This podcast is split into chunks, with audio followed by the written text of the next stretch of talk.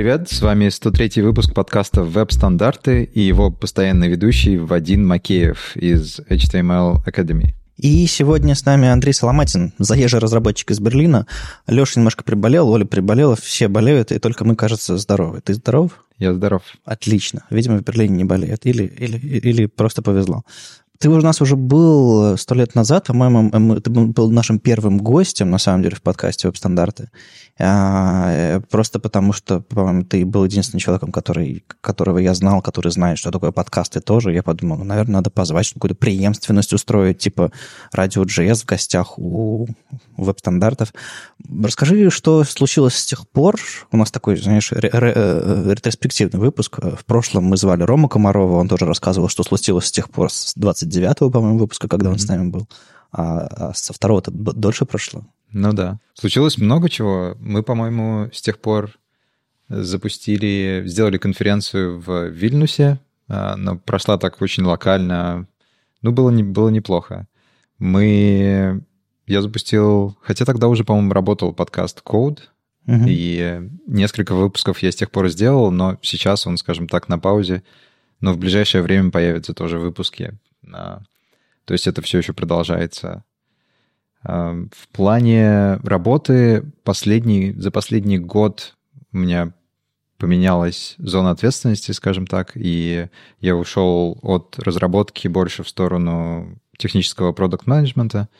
То есть у меня появился шанс взглянуть на разработку, скажем так, со стороны потребителя как продакт-менеджер. Это было интересно, про это тоже можно будет поговорить. Ну окей, то есть живешь в Берлине, работаешь в местной компании и все хорошо? Все хорошо. Класс. Ладно, мы еще вернемся к каким-то подробностям. У нас сейчас традиционно событие, кто бы что ни говорил. Я только что вернулся со встречи, с маленького завтрака, который мы устроили с ребятами, с верстальщиками городскими, условно говоря. Мы собрали людей, которым было бы интересно поучаствовать в организации Питер CSS Meetup в Питере. И просто посидели, поболтали, что можно сделать. Мы пытаемся организацию метапа для сообщества отдать в руки сообщества. Потому что в наших руках и так хватает всяких развлечений, непосредственно людей, которые начинали все это там, год назад больше. У нас 24 января будет очередной митап, 18 и 19, я уже путаюсь в этих цифрах, даже не важно. Главное, что он будет, мы там ищем доклады и так далее, но мы еще хотим планировать все наперед, чтобы на полгода там вперед или на год вперед распланировать даты, площадки, докладчиков, чтобы придумать новые форматы. И вот сейчас была идея устроить так называемые классы, собирать людей и кодить что-нибудь на CSS и что-то подобное. Я знаю, что там в Берлине есть CSS-классы, там в Варшаве есть Awesomes, в Вене что-то есть. В общем, какие-то инициативы есть, а в Питере, NodeSchool вот прямо сейчас проходит. Вернее, через часок начнется NodeSchool питерский. Это единственная инициатива подобная. Но можно не только для нода писать, можно еще на чем-то писать. В общем, будем пытаться собирать верстальщиков вместе и много-много других идей. То есть мы, по сути, собрали активистов, которые будут продолжать дальше организовывать Питер CSS Meetup. Мы никуда не уходим, но просто хочется, чтобы было вовлечено больше людей. А сразу после этого я сбежал сюда, и вот сижу с Андреем подкаст записываю. Так, возвращаясь к событиям. Ближайшее, что пройдет на этой неделе, когда выйдет подкаст, 18 января Питер JS пройдет в Питере. Это, собственно, тоже местное сообщество говорит про JS, так что живем нормально. Яндекс.Субботник по фронтенду пройдет в Нижнем Новгороде 20 января. Так что он не часто туда заезжает, но, мне кажется, раз в год появляется, и там обычно по фронтенду митапы, так что вы обязательно доходите, если вы местный, не думаю, что там много чего другого происходит. Собственно, Питер CSS Meetup 24 января я уже сказал. На следующий день Минск JS в Минске пройдет 25 января. У ребят немножечко подвис сайт. Я периодически на него захожу и вижу анонсы июня 2016 года. Поэтому, если ребята из Минск JS меня слушают, ребята, обновите сайт, потому что как-то неудобно и путает. Ладно. И напоминаю, что у нас ВСД в Москве. Мы на неделе последнюю партию регистраций отправили, ну, как сказать, последнюю, вторую партию регистрации отправили. Они быстренько за один вечер закончились, и у нас осталось совсем немножко. Мы ее вкинем уже ближе к делу, непосредственно там, за недельку до конференции. Мы продолжаем анонсировать программу. С выходом подкаста, наверное, 1-2 доклада еще про них вам расскажем. Ну, в общем, полным ходом организация ВСД в Москве идет 3 февраля, и мы сейчас немножко думаем про ВСД в Питере.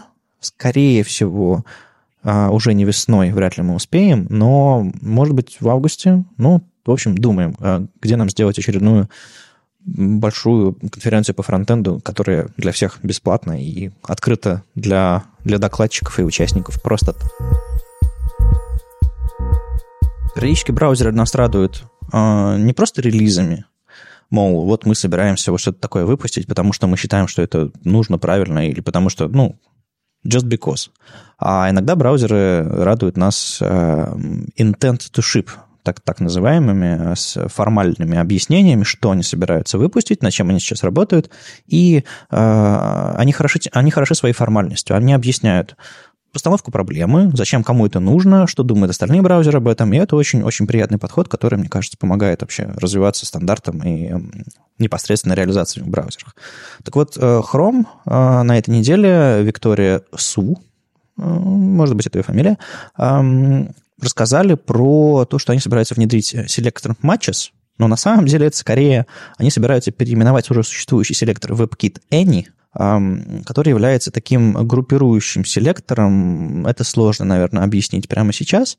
Ну, в общем, грубо говоря, если вы написали какой-то класс name пробел h2, вы смачили заголовок h2. Если вы написали класс name пробел h3, вы смачили заголовок h3 внутри этого класса. Но если вам нужно сделать и тот, и другой, вам приходится через запятую повторять. Так вот, если бы вы к этому класс name приделали... Ну, грубо говоря, если бы вы составили список внутри этого матча с H1, H2, H3 и так далее, все заголовки, которые вы хотите сматчить, или все классы, которые вы хотите сматчить, а потом туда через пробел дописали другую часть селектора, то есть, грубо говоря, у вас бы появилась возможность группировать селекторы внутри этого матча и уже комбинировать более сложные селекторы без повторов постоянных. Все use case использования этого матча вы можете посмотреть там, в спецификации и в документации на сайте MDN. Но главное, что вы должны знать, что эта штука уже давно была внедрена в браузерах в виде WebKit Any селектора. Это, по-моему, в Safari работало, в Chrome сейчас работает тоже, в Firefox MOS Any работал. А в Safari они внедрили селектор матча. То есть по спецификации переименовали, по сути, его. Ну, может быть, поправили поведение немножко. Так вот, Chrome собирается тоже переименовать, Mozilla собирается переименовать, и вроде бы все собираются поддержать, наконец-то, нормальный, четкий селектор. Вопрос intent to implement. Насколько это, скажем так, продвинутая стадия спецификации? Потому что, насколько я понимаю, там будет несколько еще этапов. Когда примерно... Ну, точнее, сколько еще... Какие процессы остались, чтобы эту спецификацию принять? И когда она появится? Я не уверен, что эта штука говорит про спецификацию селекторов 4 уровня, потому что она сейчас черновая, и сколько селекторов из нее, сколько процентов из спецификации нужно реализовать, чтобы ее перевести в состояние рекомендаций, это, конечно, вопрос сложный. Я думаю, все это делается вот такими маленькими шажками, типа матчес внедрили, другой селектор внедрили, но, по-моему, в случае с матчес это простое переименование до соответствия тестам, которые написаны под это все. Там, кстати, есть тесты, там есть одобрение и более подробности, как они будут все внедрять, поэтому это все выглядит очень открыто и очень-очень-очень приятно. Вопрос в том, конечно, что это даст для спеки. У меня, наверное, прямого ответа нет. Ну, это один из шагов к ее взрослению. Но нас, как разработчиков, больше интересует не спека, а есть ли какая-то фича в браузерах. Поэтому, ну, в общем, фича вроде бы была, но из-за того, что приходилось писать префиксы для каждого браузера, из-за того, что не было понятно, насколько она стабильна, было непонятно вообще, насколько на нее можно положиться. Сейчас вроде бы как на нее можно будет положиться. И, по-моему, она довольно легко засахаривается в том смысле, что каким-нибудь пост-CSS можно этот матчес вполне себе развернуть в чудовищный селектор с кучей повторов, и поэтому полифилить ее таким образом, транспайлить можно. Это, конечно, делает ее легкой для использования. Я уверен, что есть какой-нибудь PostCSS плагин. Я удивлен, что здесь его не упоминают, потому что во всяких стейджах скриптовых там они обязаны упоминать полифилы, и в этом смысле PostCSS можно считать каким-то полифилом в этом смысле. Но главное, что процессов еще нет четких. И вот эти вот intent to implement, intent to ship, они, конечно, подводят нас все ближе к этим процессам. А пока читайте спеки, читайте MDN и готовьтесь к тому, чтобы можно было использовать эту спецификацию, этот селектор в вашем собственном коде. Хотя бы через какой-нибудь PostCSS, чтобы привыкнуть к тому, как она работает. Это точно сделает ваш код более читаемым. Я понимаю, что в рамках какого-нибудь супербэма, наверное, эта штука не супер важна, но какие-то ситуации, когда вы все-таки отходите немножко от один элемент, один класс ситуации, может быть, она вам вполне себе поможет сделать ваш код более читаемым. Не думаю, что оно сделает, поменяет там скорость обработки или еще что-нибудь такое. Я думаю, это все штука просто синтаксический сахар. Но тоже хорошо. Продолжая с браузерными новостями, Firefox у себя в Твиттере периодически постит анонсы, и я тут объединил в одну новость на неделе рассказ о том, что они внедряют кастомные элементы версии 1, то есть можно будет писать, не знаю, какой-нибудь X-тег, и, собственно, на его основе делать что-то, и браузер не просто поймет, что это какой-то левый тег и отрендерит от безысходности его, а прямо вот внедрит его, и его можно будет инициализировать, и так далее, и так далее. Главное, что стоит понимать, что это только custom element, это еще не shadow DOM, поэтому, видимо, shadow DOM будет следующим этапом, я не знаю, успеют ли они к 59-му Firefox это сделать. Главное, что вот они целятся с кастом-элементами версии 1 в середину марта. Информацию о том, что это середина марта, пришлось искать. В смысле, они сказали, что вот эта ссылка на баг, я пошел в баг, они целятся в Firefox 59, я пошел, узнал, когда выходит Firefox 59. Они могли бы все то же самое сформулировать сами. Ну ладно, я нашел, я знаю, где искать. Что еще? В том же самом Firefox 59 примерно туда же прицелены скрипт Type Module. Это такие штуки, которые позволяют вам подключать JS модульно, и браузер его будет подгружать в зависимости от того, как у вас там все подключается, определенным образом инициализировать. В общем, в Firefox 59 в середине марта появится много чего интересного. Тебе доводилось, Андрей, работать с какими-нибудь веб-компонентами или скрипт Type Module где-нибудь в проектах? Насколько это все смело используете сейчас, или это пока так, фантазии? Мне не приходилось использовать, но я смотрел на спецификацию веб-компонентов где-то, наверное, года 4 назад. И я писал статью очень обширную об этом. И что мне приходит в голову, что custom elements, они уже были в Firefox, они просто назывались X-tags когда-то. То есть они, по большому счету, просто переименовали это в custom elements, наверное, сделали в соответствии со спецификацией поведения, но ничего нового, если вы писали чисто под Firefox, что, конечно, вряд ли. Но в Firefox это уже было, скажем так, в каком-то виде. Ну, так или иначе, идея кастомных элементов, которые вы сами придумываете, она бродила давно. Вопрос в том, что ее сформулировали в спеку сначала версии 0, потом версии 1. И вот сейчас версия 1 — это то, что над чем браузеры все согласились. Последняя согласилась Apple и Safari, и настолько согласилась Apple и Safari сейчас, что они предлагают новую модель для обработки элемента template, и вообще втянулись. Это так удивительно за этим наблюдать, но очень приятно. И, собственно, Firefox догоняет, потому что реализация элемента template в нем в Firefox давно была, реализация еще чего-то там.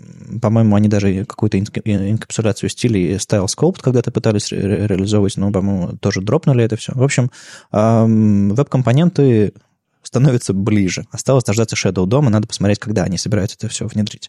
А насчет модулей? Насчет модулей никогда не приходилось сталкиваться. Интересно, как это будет работать, особенно в условии там старых протоколов HTTP 1.1, HTTP 1.0. Скорее всего, это будет не супер быстро. Я думаю, что все эти скрипт Type Module, они скорее рассчитывают на то, что HTTP 2.0 уже будет поддерживаться, на то, что мы сможем стримить эти скрипты и так далее и тому подобное. Потому что сами по себе модуль за модулем грузить, это, понятное дело, очень дорого. Ну, может, по крайней мере, разбивать код на какие-то бандлы. Я имею в виду грубо говоря, делать их взаимодействие более удобным между собой, чтобы один из них инициализировал другой, и вот это вот вся история. Ну да, код-сплитинг, он уже есть и поддерживается веб-паком и прочими билд-системами, то есть это уже есть, но на уровне, скажем так, хаков это не поддерживается нативным браузером. То есть с ручным приводом. Да. А тут как бы прям встроенный браузерный API, и Firefox, как и все остальные браузеры, смело двигаются в этом направлении, опять же, за этим приятно наблюдать. Посмотрим, независимые реализации всегда очень хороши, потому что они вскрывают, ну, то есть даже если у вас есть 90% рынка, на который вы рассчитываете какой-нибудь условный Chrome и Safari, или что-то типа того, то независимая реализация в Firefox, она очень полезна для самой реализации в других браузерах, просто потому что она потенциально вскрывает какие-то проблемы, какие-то ошибки, какие-то неточности в спецификации, какие-то edge-кейсы, которые потом приводят к развитию спецификации, развитию реализации. Так что всегда смотрите не только на то, что у вас есть стопроцентная поддержка какой-то фичи или там достаточно хорошая поддержка какой-то фичи, а что есть альтернативные независимые реализации. Это всегда говорит о взрослости какой-нибудь из фич, особенно если она такая сложная и, ну, прорывная в каком-то смысле для JS, как модульность нативная. Я хотел еще спросить тебя про браузеры. Многие говорят, что новости браузеров – это какая-то скукотища, и не то чтобы стоит понимать, разбираться в этом, потому что, ну, типа, есть статистика, по ней работаем, там, can I use, зачем нам знать какие-то вещи, которые выходят, не выходят. Это, с этим я могу согласиться, но есть еще другая перспектива, что разработчики очень часто решают за пользователей, какие браузеры поддерживают. Ну, потому что разработчики заботятся о собственном коде и стараются потратить минимальное количество усилий, поддержать браузеры, которые легко поддерживать, потому что они просто пишут свой код, а дальше уже, ну, что-нибудь получится. А насколько ты сам всерьез относишься к поддержке разных браузеров, насколько проекты, над которыми ты работаешь, ориентированы на какие-то маргинальные браузеры, насколько там прогрессивное улучшение какое-нибудь развивается, вообще с тем кодом, с теми проектами, с которыми ты сталкиваешься, они вообще ориентированы на что? На один браузер в какой-нибудь узкой компании или на широкие браузеры азиатского рынка какого-то? У нас очень специфический проект, поэтому там есть, скажем так, небольшое количество очень-очень маргинальных браузеров, потому что мы пишем, в принципе, одна часть продукта — это десктопное приложение, поэтому мы используем NW, сейчас переписываем все на Atom. И, получается, мы полностью контролируем среду. И более того, нам уже не столь интересно непосредственно спецификации, в смысле, там, дом-спецификации, CSS и так далее. Нам уже интересно. Конкретная реализация в конкретном браузере. Да, и плюс еще нативные функции, которые нам дают вот эти оболочки NW или Atom, потому что мы используем очень много нативных всяких вещей. И мне кажется, интересно тоже было бы послушать в теории для меня новости как вот таких вот оболочек, так и новости WebView, потому что мы еще часть нашего продукта запускается в WebView, в мобильном приложении, как часть мобильного приложения. И там абсолютно свои зоопарки, и там тоже есть нативные API, на которые мы зависим, которые мы используем, но которые очень плохо документированы, и там очень ну, то есть всякие Cordova, всякие React Native, вот в эту сторону. Да, что-то в этом роде. Ну, скажем так, мы написали что-то вроде своей Cordova, потому что Cordova — это оболочка над WebView. Ну да. Мы, собственно, написали что-то вроде своей оболочки над WebView, которая там, скажем так, звонит в WebView и принимает запросы от WebView. Так что мы нативно еще можем какие-то вещи запускать. Это оказалось, на самом деле, не так сложно. Я делал даже доклад на эту тему, на WebKit Any. Если интересно, если несложно воспринимать мой английский, то он там где-то мы оставим ссылку. Окей, да. Я с тебя стребую все ссылки, которые ты упоминал, так что не расслабляйся. Насколько... Ну, смотри, получается, что вы пишете не для веба, но вы пишете на веб-технологиях. Скорее так, да?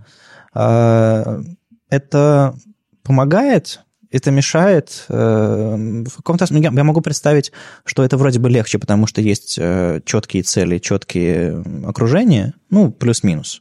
Но, с другой стороны, из-за того, что только они, и они непростые, то есть они не просто как вечно зеленые браузеры, они могут застревать в версиях, они могут... То есть ты особо их не контролируешь. Приходится очень сильно погружаться и копаться внутри. Это все справедливо звучит? Ну, несправедливо, конечно, и мы периодически плюемся и ругаемся на скажем так, на тех, кто поддерживает все эти проекты. Но, скажем так, у нас особо нет альтернативы, и мы, скажем так, так как часть проекта просто завязана на веб, у нас часть проекта — это кроллер, грубо говоря. Uh-huh. Кроллер и робот, который там запускает внутри всякие скрипты, ходит, кликает по кнопочкам.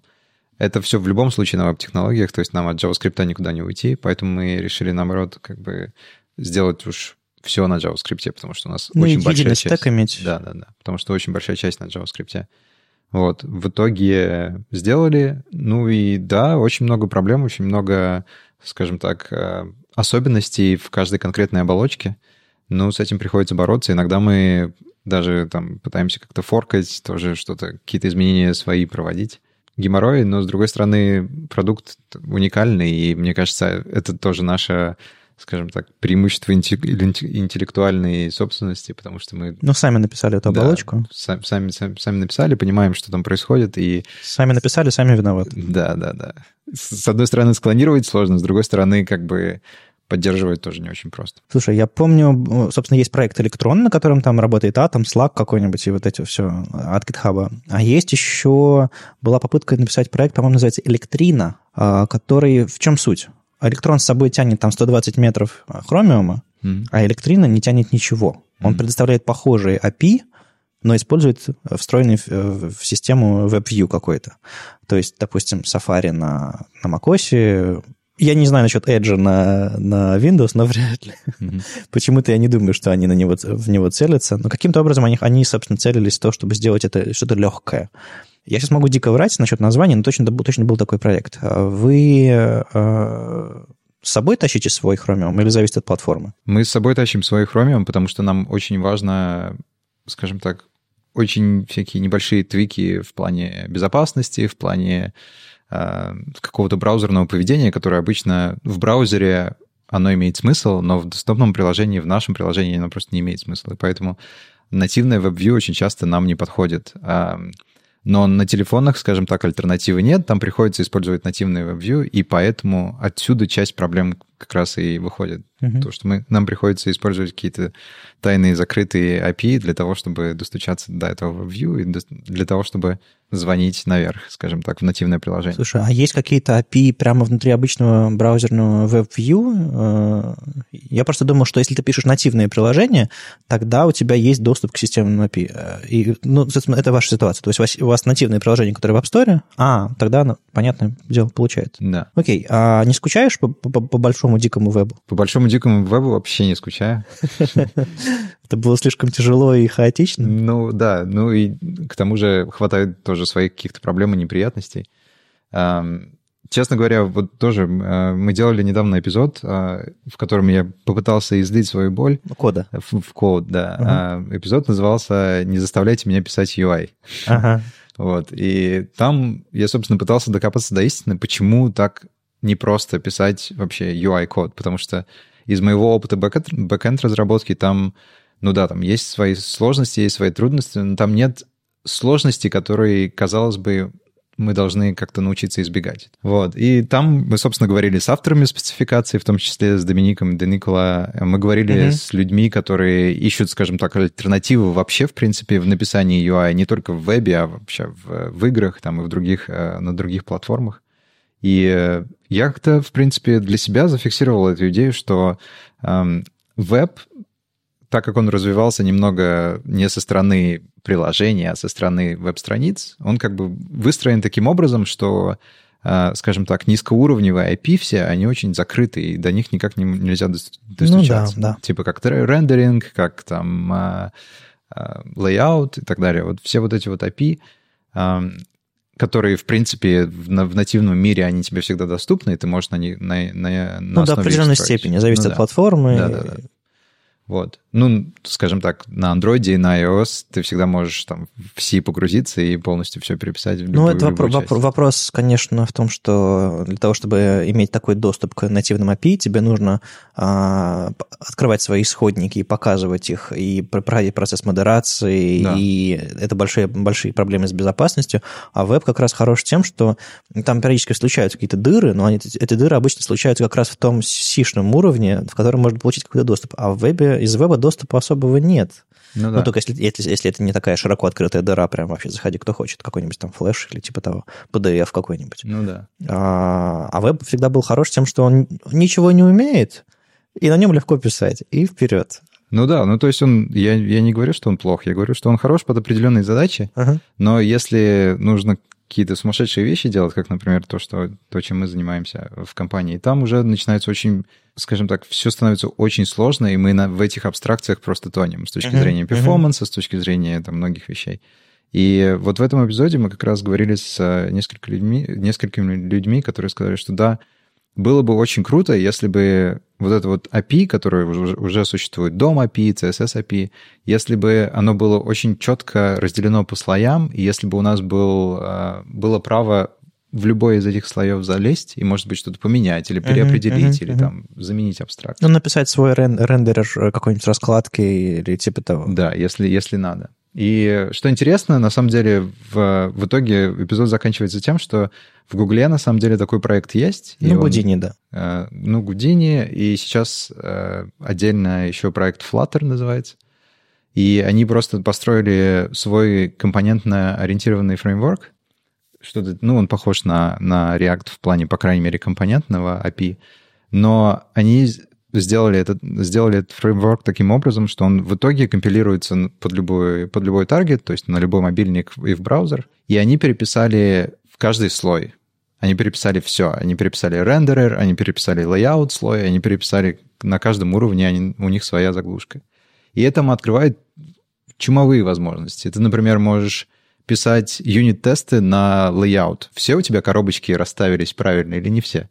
Они могут написать... им не нужно скриншот тестирования, потому что они могут просто canvas получить, экрана твоего, как бы на нем какие-либо операции производить. И, ну, по крайней мере, я прихожу к такому выводу, что если есть API, у которого есть, скажем так, точки расширения на каждом уровне, мы можем как бы подключиться везде и очень крутые вещи делать. Не, ну, веб долгое время был стартапом. Да. То есть мы просто фигачили. Да, я с этим согласен, да. А сейчас мы дошли до точки, когда мы понимаем, что, типа, может быть, давно уже дошли до этой точки, просто не сразу поняли, что если мы хотим качественно развиваться дальше, нам нужно остановиться и сделать рефакторинг. Да. И в каком-то смысле, для того, чтобы не терять обратную совместимость, рефакторинг нам делать довольно сложно. Потому что мы не можем выбросить весь старый код, потому что половина там, да какие половины, большая часть мировых знаний, она накоплена именно вот в формате веб-технологий, так или иначе воспринимаемой браузерами. Так что выбросить все, типа, V1, V0 веба выбросить, а переписать все заново, ну, это нереально. Ну да. Конвертеры погнутся, все это дело переделывать. То же самое Доминик тоже сказал, что это, в принципе, невозможно, и тот процесс, который у нас сейчас есть, и... те абстракции, которые у нас сейчас есть, мы, в принципе, как бы с ними застреваем. И плюс еще сложности, естественно, добавляют браузеры, потому что то, о чем мы говорим, да, четкое разделение по слоям, доступ к API на всех уровнях, чтобы это сделать в каждой имплементации, это, ну, просто огромное количество усилий. Но, тем не менее, браузеры сейчас сидят и договариваются. На неделе был intent to ship или еще что-то такое. Я об этом не стал рассказывать, потому что я подумал, что все умрут со скуки в новостях. С какого-то API для построения лейаутов именно. То есть спеку закончились, они собираются, собственно, заняться реализацией, потому что Houdini занимаются разными нюансами браузерного рендеринга, около CSS-ного, и раскрывает разные возможности, которые раньше были абсолютно черной коробкой, там, этим блэкбоксом таким. Типа ты что-то туда посылаешь, а он тебе что-то отвечает. Так вот, многие вещи из этого раскрываются, и, в частности, написать свою собственную раскладку, грубо говоря, сделать полифил для гридов на JS-е, так, чтобы им было... не нужно было писать JS, чтобы им пользоваться. То есть можно было писать определенные кастомные свойства и бла-бла-бла. Так вот, эту штуку сейчас начинают реализовывать. По крайней мере, договорились о спеке, договорились о каком-то API. И очень большой шаг вот в направлении развития вот именно вот этого разворачивания абстракции во что-то, что можно писать. Потому что отсутствие возможности писать полифилы для... веб-технологии, это не просто разработчикам неудобно, что они не могут фичу раньше начать использовать. Это разработчикам спецификаций перекрывает кислород, потому что они не могут проверить свои идеи. И все плохие именования, которые у нас есть, все ошибки, которые сделаны и застряли в вебе, именно потому что не были написаны полифилы, именно потому что все это не оттестировали как следует в момент планирования на реальных разработчиках, на реальных юзкейсах. То есть у нас был проект префиксов в вебе, который все ненавидят, а я его любил. Но я сам готов признать, что без них гораздо проще стало жить. Так вот, лучше, конечно, полифилы писать. И на проект Houdini мы полагаем, собственно, все наши надежды в основном. И что касается именно вот таких браузерных веб-API и там CSS, чтобы все можно было развивать быстрее и стабильнее.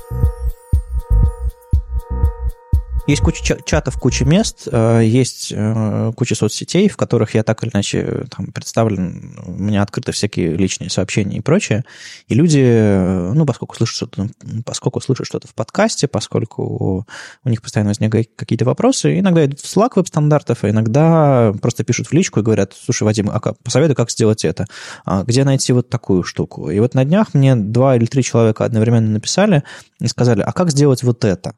И я такой... решил не отправлять людей и гуглить, не отправлять людей там задать вопрос куда-то еще. А я чаще всего отправляю всех в Slack, потому что, во-первых, там больше людей смогут ответить на этот вопрос, во-вторых, просто иногда нет времени, чтобы нормально поресерчить. А я решил, просто у меня на кончике языка вертелась какая-то ссылка, и я подумал, надо найти. И что я обычно делаю, когда хочу что-то найти из того, о чем мы когда-то писали в новостях? Я иду, открываю Telegram веб-стандартов, и я не знаю, как у Телеграма это получилось, но у них очень хороший поиск. То есть, если там есть история на 2000, на 5000 записей, сколько там новостей запостили с тех пор, как открыли Телеграм, он легко в ней найдет. И можно перейти по полнотекстовому поиску и найти нужную фразу. То есть, меня спросили ребята, как сделать адаптивные таблицы хорошие. Я зашел в Телеграм веб-стандартов, набрал слово «table» на всякий случай, там, по-разному можно склонять слово, и нашел на несколько статей, как сделать адаптивные таблицы. Скинул ссылку, и все. В общем, я не предлагаю вам не обращаться за помощью к другим людям, но если первым делом я очень рекомендую зайти в Telegram веб-стандартов, в нативном клиенте Телеграма, на любой платформе, он, в принципе, нормально ищет, и поискать там ключевые слова, обычной кириллицей, и мы огромное количество новостей пишем, и там обязательно что-то можно найти, и это, мне кажется, прям место номер 1, его абсолютно точно недооценивают. Я сам там ищу какие-то вещи, потому что упомнить его, абсолютно невозможно. Так что заходите в Slack, если у вас есть какие-то конкретно несформулированные сложные штуки, Slack веб-стандартов, и заходите в Telegram просто, чтобы поискать, не обязательно там в режиме реального времени читать все эти новости, но если вам нужно что-то найти, и вы примерно представляете, что вам нужно, статью какую-то или документацию, еще что-то такое, видео, доклады или анонсы какие-то, помните, что-то было. В Телеграме удобнее всего. К сожалению, в Твиттере, в Фейсбуке, Фейсбук даже говорить не хочу про то, как он ищет и как он прячет от вас новости. В Твиттере, во ВКонтакте не очень. А вот в одном конкретном канале в Телеграме это получается удобнее всего. Так что не забывайте. Давно у нас не было холиваров, на самом деле. Прям вот так, чтобы всех потрясло. То есть, когда выходит какой-нибудь человек и говорит, что типа я использую табы, и все начинают агриться, все начинают нервничать и доказывать, что пробелы лучше. Вот такого немножко не хватает встряски. И на неделе было. Дэниэль Эренберг и компания людей, которые занимаются спецификацией ECMAScript, пришли и сказали: знаете, а мы считаем, точнее, мы готовы рекомендовать в спецификации, что строки все-таки лучше закрывать точками с запятой, чтобы не было каких-то edge-кейсов, чтобы не было потенциальных проблем. Как тебе этот shitstorm? Он был интересный или слабенько? Как любой shitstorm, я как-то стараюсь от них отстраняться. И мне кажется, новой информации я из него, конечно, не подчерпнул. И единственное, что можно из этого узнать, что да, есть люди, у которых разные мнения. Боже. Но меня удивило количество людей, которые прям вот были шокированы тем, что такую вещь можно рекомендовать. Типа это ты пишешь лишний символ, JavaScript же сам все делает за тебя. Тут, наверное, общий принцип... какой-то, знаешь, принцип, который ты проводишь через весь свой код, который ты пишешь. Ты пишешь какие-то лишние символы, закрываешь теги, закрываешь кавычки, закрываешь еще что-то такое, просто для того, чтобы твой мозг парсил, что все в порядке с этим кодом, чисто по внешнему виду, типа. На отдельных строках написано, кавычки расставлены, закрывающие теги закрыты, точки запятые в конце JavaScript стоят. И ты думаешь, ну, наверное, все в порядке, чисто визуально. А потом уже гоняешь свои линтеры и так далее. А, опять же, есть момент сжатия кода, есть момент узких случаев, когда точку запятую все-таки нужно ставить. Я даже не уверен, в каких ситуациях это все-таки нужно. Но когда без него могут быть проблемы. И когда некоторые свои JavaScript-файлы начинают с точки с запятой, в самом начале ставят просто на всякий случай, чтобы оно сжималось хорошо. И вот эти вот все вещи, они приводят к тому, что мы, знаете, живем рискуя. Типа, а зачем мне ставить точку с запятой? Наверняка все будет хорошо. А точка с запятой говорит тебе, точно будет все хорошо. И момент сборки файлов вместе, и момент просто какой-то аккуратности в коде. Большинство людей, которые супераккуратисты, которых я знаю, они прям вот четко в этом смысле, они себе какой-то порядок завели. А у тебя самого как? Ну, я ставлю точки с запятой. И пока мы тут на записи пробелы рулят. А, окей, хорошо. Вот. Но в целом, я, честно говоря, очень жалею, что в свое время в JavaScript не придумали что-то вроде GoFMT, который есть в Go, форматор, который просто по умолчанию форматирует весь код и делает таким образом, чтобы у всех был код одинаковый, и все эти холивары... У нас есть Prettier, который сейчас делает что-то похожее. Да, у нас есть такие, скажем так, как их назвать, форматоры тоже, да? Но, мне кажется, во-первых, они начали внедряться немного поздно. Ну, то есть Prettier появился в прошлом году. Ну, да. Ну, он нашумел уже достаточно за год. Ну, да. Отличная вещь, я согласен. Ну, плюс еще у Prettier можно конфигурацию поменять. И там как хочешь, так и форматирует. То есть, в принципе, он за тебя все сделает. Вот. В целом, мне кажется, тратить какую-то эмоциональную нагрузку на такие споры, это, конечно, очень вредное занятие. Главное, чтобы вы в команде, естественно, определились, но очень часто даже в команде эта эмоциональная нагрузка растрачивается. Если есть какой-то способ избежать этих споров и сделать так, чтобы все были в итоге довольны, сделайте это. Ну, на самом деле, Дэниэль Эренберг компания, ребята, которые, собственно, занимаются написанием стандарта ECMAScript'ового, они же не сказали так, типа, ребята, обсуждаем, табы или пробелы, там, точка с запятой или без точки с запятой. Они просто сказали, нам стоит рекомендовать, это как best practices, и типа deal with it. Мы рекомендуем, но не запрещаем. Ну, да. Ваш JS не перестанет компилироваться, и у вас не исчезнет шильдик 100% валидный ECMAScript, потому что его просто не было. Mm-hmm. Как вы настроили свой линтер, такой у вас зеленый шильдик и показывается. Они даже не пытались эту дискуссию поднимать, просто, видимо... Вот я сейчас перед собой вижу эту дискуссию, и я только открыл страницу, а там уже 10 новых комментариев, по-моему, появилось. Как бы все. Люди не могут остановиться, потому что столкновение мнений, господи, это так интересно, не очень. Да. Ну, и мне кажется, главная ценность из этого всего, что пришли какие-то рекомендации по оформлению кода, по оформлению безопасного кода, и мне кажется, в каждом языке должны быть какие-то правила, которые не просто не бьют тебя по рукам, что типа все, типа не компилируется, просто все. JavaScript — это просто другой язык, гораздо более допускает больше вольности, допускает больше реализации одной и той же вещи разными способами. Многие на это ругаются и говорят, что вот есть JavaScript, а вот JavaScript good parts, вот эта вот знаменитая фоточка типа Фленагана и Крокфорда сравнивается. На самом деле в JavaScript гораздо больше хороших частей, чем может показаться с виду. Вопрос в том, что он разрешает гораздо большую вольность. Но рекомендовать, как не выстрелить себе в ногу однажды, по-моему, это обязанность любой спецификации. Поэтому не думайте, что вам кто-то выкручивает руки. Пишите JavaScript, как вам нравится. В Java стиле. Да как угодно. То есть есть люди, которые умеют писать JavaScript так, что ты смотришь и думаешь, это какой язык? Подождите, расширение файла мне не показалось?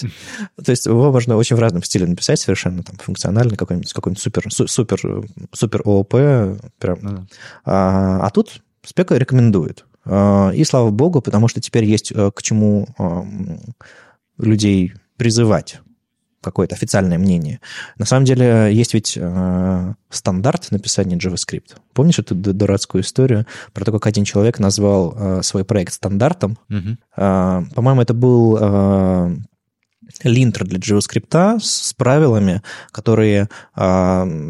Ну, чисто мнение какого-то человека, вот там 15 тысяч звезд на гитхабе, он написал линтер, который должен был поставить, ну, вернее, конфиг для ESLint, по-моему, который должен был поставить точку в дискуссии, какой код стоял правильно. Он назвал его стандарт. Угу. Ну, слово стандарт.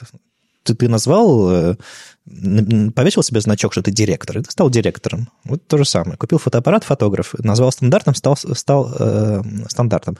И на самом деле вот это вот слово «стандарт» привлекло очень много людей под знамена этого конфига, и многие думали, ну, типа, стандарт, я подключу, и у меня JS будет классный. Но там точки с запятой не рекомендовались. Mm-hmm. То есть прям считалось неправильным их использовать.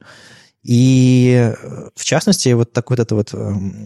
спекулятивное название этого конфига, оно привело к тому, что многих людей переманило. Может быть, людей переманит обратно вот эта вот строчка в спецификации ECMAScript. Но, с другой стороны, кто читал спецификацию ECMAScript? Ну, кроме тех, кто и пишет. Ну да, мало кто. Тем более новички. Я, честно говоря, в такие моменты очень часто думаю о новичках и о себе, когда я, например, начинал писать на JavaScript или на Python. Я, честно говоря, вожделел, чтобы кто-то мне просто сказал, как это сделать. Потому что, когда у тебя перед тобой 15 опций, ты не хочешь об этом думать. Ты хочешь изучать язык, делать крутые вещи и так далее и тому подобное. Если тебе еще приходится в каждый момент решать, там, ставить 2 пробела или 4 пробела, вот как в питоне этот вечный спор. Угу. Или там табы, еще хуже. Вот это просто... что у тебя не так с табами? Я не понимаю. Ладно, не будем. Детская травма, видимо. Но смысл в том, что это отнимает энергию, которую ты мог бы потратить на то, чтобы писать код, там, я не знаю, экспериментировать, добиваться чего-то и так далее. Поэтому рекомендации, я с тобой соглашусь, это хорошо, и было бы здорово, если бы эти все рекомендации были где-то в одном месте, где, которое бы говорило крупным шрифтом новичкам сюда, и... Там, я не знаю, как, например, Create React App сделали вот этот вот конфиг, который тебе просто все делает тебе проект, все конфигурирует и все, пиши код. Что такое было бы здорово иметь и для JavaScript самого. Ну, как минимум, я бы очень сильно порадовался, если был какой-то ECMAScript, есть линтовый конфиг, потому что сейчас начинается новый проект, все говорят, ну, надо взять какой-нибудь ESLint-овский конфиг, ну, Airbnb. А почему Airbnb? Вот почему? Я останавливался много раз в их гостиницах. Вот ты сейчас остановился в гостинице Airbnb. Это делает их конфиг хорошим? Нет. Это делает их конфиг хорошим на фотографиях, но, как правило, когда ты приезжаешь в реальный код, там становится все немного не так. Вот, у меня тоже такое ощущение, что типа что-то здесь нечисто. То есть...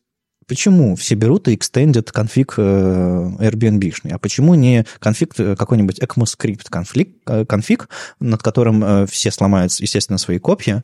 Естественно, половина интернета будет абсолютно недовольна, как конфиг написали и какие в нем мнения, но это все-таки будет best practices какие-то, которые рекомендуют. Возможно, эта чертова точка с запятой несчастная станет началом чего-то подобного движения в том, чтобы рекомендовать, как писать код. Потому что в HTML, в CSS есть рекомендации о том, как их писать. В большей степени в HTML, конечно. В CSS там он меньше фокусируется, наверное, на этом вопросе. А вот в HTML есть прям best practices, какие теги где использовать, лучше закрывайте кавычки, лучше закрывайте теги там. Можете не закрывать, браузеры разберутся, но бла-бла-бла. То есть никакой строгости XHTML-ной, типа рендеринг прекратился, или XML-ной строгости, но рекомендации. Есть с чего начать. И вот, наверное, JS такого не хватает. Но, с другой стороны, я могу себе представить на месте ребят, которые разрабатывают стандарт, им-то вписываться во все эти шитстормы не хочется. Им хочется стандарт хороший сделать. Поэтому нужно, видимо, самых крепких участников сообщества привлечь, которые готовы спорить. А или просто выпустить стандарты. Если никто не будет пользоваться из хайповой публики, то, может быть, новички возьмутся. И grassroots движение снизу из новых опыта. Ну да, мне кажется, сейчас уже очень сложно в плане... Уже слишком много времени прошло с момента, как люди начали активно использовать JavaScript, чтобы вводить какой-то стандарт. Но если он появится, здорово.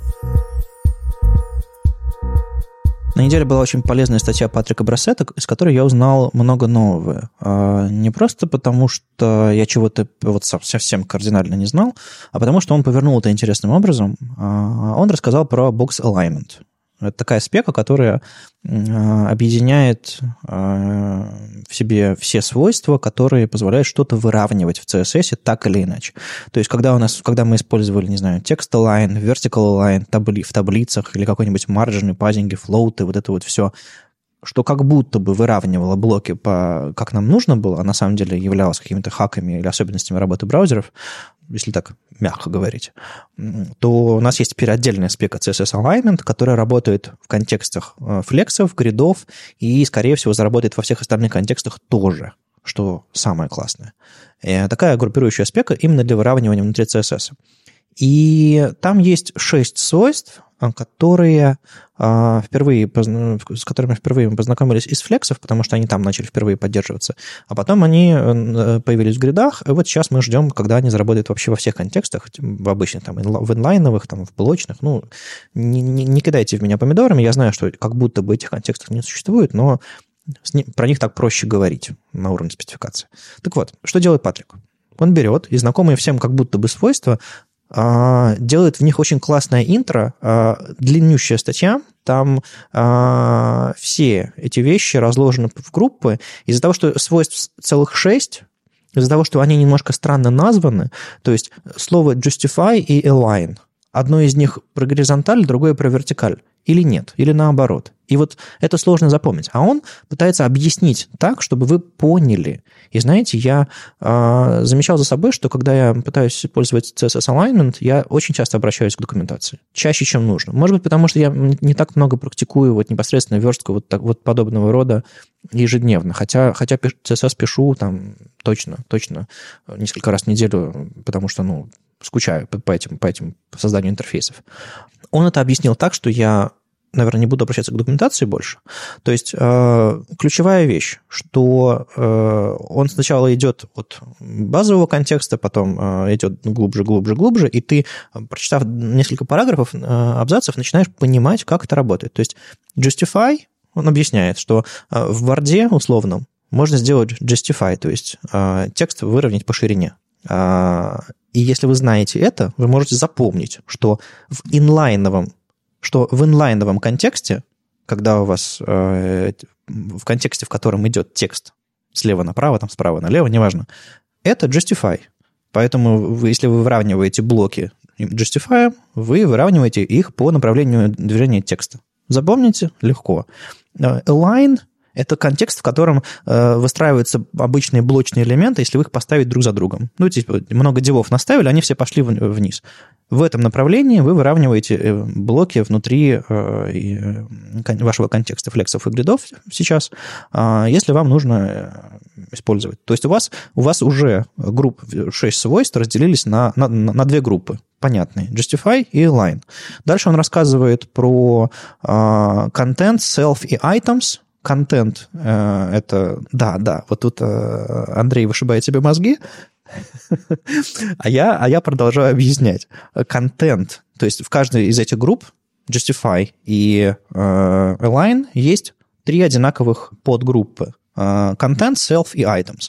Контент – это, по сути, блок, внутри которого вы что-то выравниваете. То есть контент – это родитель. То есть, грубо говоря, невидимая коробочка вокруг вашего непосредственного содержимого. Так вот, когда вы говорите justify content или align content, вы задаете правила родителю. То есть, что в рамках родителя будет происходить с его детьми, неважно, какие они, сколько и как. То есть, content – это про коробочку, в которой что-то происходит. Self – это про конкретного ребенка. Items – это общее группирующее правило для всех детей. То есть, коробочка – конкретный ребенок и группирующее свойство поведения всех детей. То есть я не предлагаю вам сейчас на слух все запоминать. Он очень просто в статье это объясняет, показывает юзкейсы, как это все делать, и мне впервые стало понятно без обращения к спецификации. Это бесценно, ребята, потому что спека важная, она группирующая, она говорит про то, как мы в CSS все выравниваем в разных контекстах. Сейчас только 2, будет больше. И, более того, он еще к своей статье предлагает маленькую шпаргалку, в которой все то же самое сформулировано на одной странице в виде схем со списками. И это все можно даже распечатать, все эти карточки на листе А4 или типа того, наверняка это все в принтере, из принтера выведется нормально. Повесить на стенку и запомнить. Потому что флоуты, таблицы, все эти вертикальные выравнивания и прочие, там, марджины, паддинги и хаки, это все, ребята, устарело. Это можно уже забывать, ну или, по крайней мере, вспоминать в каких-то особенных контекстах. Если вам нужно выравнивать блоки, если у вас браузерная поддержка подходит, она как бы, ну, если вы поддерживаете флексы, то как бы без вопросов, то вам это важно и нужно знать. И, может быть, да, я уверен, что вы запомните, прочитав эту статью. Я очень надеюсь, что уже кто-то сейчас пыхтит, переводит, потому что вещь монументальная и бесценная. Патрику огромное спасибо за что объяснил. Может быть, даже вот Андрей сейчас запомнил. Когда ты последний раз верстал? Ничто никогда не заставит меня разобраться, в чем разница между контент и items. Даже сейчас ты объяснил, и я до сих пор не могу... Ну ладно, нам не обязательно прям разбираться в этом, но смысл в том, что да, это такой очень сложный вопрос для меня. Мы тоже верстаем флексбоксами в основном. Тоже я могу много ворчать по поводу флексбоксов в том числе, но да, выравнивание я делаю методом перебора, как правило. Ага, понятно. Align, justify, content, items, ага, все. Там в четвертой попытке я получаю нужный результат. Хорошо, что у нас есть hot reload и прочие такие вот вещи. Ну, понятно. Ну, на самом деле, items и self ты просто, говоря items, говоришь, все дети сами по себе должны, все дети внутри этого контента должны себя вести таким образом. Когда ты говоришь self, ты говоришь конкретному ребенку. Не контент. Items и контент. Self и items. Ты имеешь в виду контент и... Разница между контент и items. Просто есть... Тут он, кстати, приводит хороший пример. Представь, что у тебя есть паддинг и марджин. Так вот, говоря контент, ты, по сути, задаешь паддинг родителю. То есть, грубо говоря, ты задаешь те границы невидимые, в которые дети будут упираться. Ну, там же align. Неважно. Нет, представим, что это просто паддинг. У родителя паддинг какой-то. Так вот, задавая свойства группы контент, justify контент, align контент, ты задаешь как будто бы паддинг родителю. Задавая self или items, ты задаешь как будто бы margin детям. То есть, грубо говоря, ты задаешь что-то либо... Одни свойства ты задаешь контейнеру, а другое дело ты задаешь его детям. Так вот, self и items — это, грубо говоря, марджины для детей. А контент — это, грубо говоря, паддинги для родителя. Можно так понять. Я не вижу особого понимания на твоем лице, но это был первый шаг в том, чтобы понять. Отлично. Я прочитаю и перечитаю статью, и потом отпишусь Вадиму. Хорошо, хорошо. Своего опыта. Добавим в шоу-ноты галочку, типа Андрей понял, Андрей не понял. Да. То есть ты верстаешь интерфейсы сам. Да, у нас команды все, собственно, разработчики все верстают сами. У нас еще сложность такая, что так как мы построили... Наш продукт — это как бы строитель интерфейсов. То есть с помощью нашего продукта ты можешь создавать интерфейсы.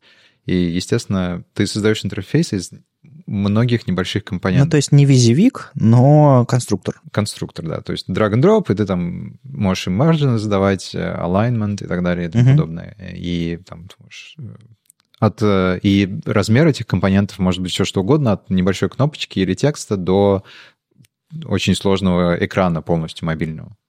Вот. И с чем мы столкнулись, например, мы везде используем флексы, и когда у тебя, например, на странице где-то 10-15 флекс-контекстов, в мобильном Safari это начинает просто... Тормозить. Очень сильно тормозить. И вот к вопросу как раз об абстракции. И вот тут мы уперлись в потолок, да, и нам больше, никак это не пофиксить. И что нам пришлось сделать, это убирать флекс-контексты. То есть, типа, дисплей-блок ставить просто где-то в каких-то компонентах, чтобы... подряд не было 10-15 флекс-контекстов. То есть, когда они разбиты там дисплей-блоком где-то в середине, это еще нормально, это работает, все как бы довольно производительно. Слушай, я ни разу не слышу, что количество флекс-контекстов на странице заставляет тормозить. Вот так вот, на мобильном Safari. Подряд именно, если они идут. То есть, один вложенный в другой. А, кстати, ты не проверял, как это работает в WebView, который используется внутри нативных приложений, и тот Safari, который работает непосредственно, как когда ты открываешь иконку Safari на iOS, они имеют разный доступ к аппаратному ускорению, там еще ко всему. В обычном Safari такой же баг? В обычном Safari, да, тоже так. Окей, я думаю, я уж хотел сказать, но это все в нативных WebView. Но нет. Но нет, да. Но там, естественно, это нужно очень много занестить этих флекс-контекстов. Но... А именно, когда они рядом, а когда они прям вложены друг в друга? Вложены. А, именно вложенность, да. Вызывает сложность. Но а в нашем случае это неизбежно, потому что у нас как бы ты компоненты в компоненты вкладываешь. Но, естественно, там, чтобы грамотно выровнять компонент внутри себя, нужно там 15 флекс-контекстов создать. Ну, не 15. Да. Гриды? Вот с гридами я не знаю, как бы они работали с очень переиспользуемыми компонентами. Потому что, ну, ты можешь эту кнопочку вставить, ну, куда угодно. Да, ну, я понимаю. Но там тоже можно гриды вкладывать. Я имею в виду, что потенциально, если вдруг проблема в старой реализации флексов, которая довольно старая на самом деле, а реализация гридов довольно свежая, и, может быть, они ее делали по-другому, и она эффективнее работает со вложенностью. Ну, как идея. Как идея, да, можно проверить, да. Ну, окей. Я просто думал, что ты фигачишь JS и с презрением относишься к верстке, как большинство людей, которых я знаю. Нет. Ну, как бы нужно... Мы верстаем сами, то есть у нас нет разделения на верстальщика и разработчика, но плюс еще у нас, я не знаю, может быть, в силу специфики, потому что небольшая компания, стартап, и у нас как бы разработчики все занимаются всем. Там разработчики занимаются серверами, верстают. Ну, кто во что гораст. Ну да, у кого-то, естественно, есть сильные и слабые стороны, но как бы все должны уметь все, скажем так, хотя бы чуть-чуть. Не, ну... Ты упираешь свои сильные стороны в слабые стороны другого человека, и вместе вы образуете какую-то команду, которая задачей справляется. А давай уже расскажешь, чем занимается ваш маленький стартап. Да. Что вообще эти интерфейсы, нативные приложения? То есть какая-то картина сложилась, но what's your use case? Да, в общем, use case такой. У больших enterprise корпораций есть веб-приложения, веб-системы, на которых строятся их внутренние процессы. Например, там аккаунтинг или там, я не знаю... Типа SharePoint, а что-то? Да, SharePoint или SAP-системы. В нашем случае это были бы 1С-системы. У них есть веб-интерфейсы. Вот эти веб-интерфейсы используют на мобильных телефонах. Можете представить себе. Я однажды видел SharePoint на мобильном телефоне. Ну, как бы... Мобильному телефону было больно, мне было больно. Да, обычно всем больно. И что мы делаем, собственно, мы написали... систему, которая позволяет создавать мобильные интерфейсы на основе вот этих вот веб-систем. То есть у тебя, на тебя смотрит очень красивое мобильное приложение, которое ты сам создал с помощью драг-н-дропа редактора. Но когда ты нажимаешь на кнопочки и как бы с этим работаешь с мобильным приложением, в бэкграунде на самом деле ты работаешь с настоящим веб-сайтом. То есть у тебя получается очень хороший мобильный интерфейс, который отзывчивый там, и так далее. Но все... операции, на самом деле, происходят через обычный интерфейс.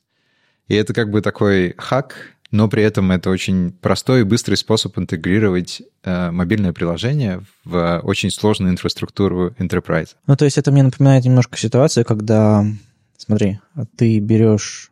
Заходишь на обычный сайт на десктопе, он такой красивый в цветах компании, загружаешь его в мобильную версию и видишь интерфейс айфона. Ну, знаешь, были такие раньше штучки, темы для WordPress, которые выглядят как интерфейс первого айфона, с такими с полосочками, еще что-то такое. То есть это специальный режим мобильного версии сайта, который подгружает какой-то дополнительный интерфейс поверх. Не совсем. Это... абсолютно... Ну, в вашем случае это нативное приложение. В нашем случае это нативное приложение, у которого...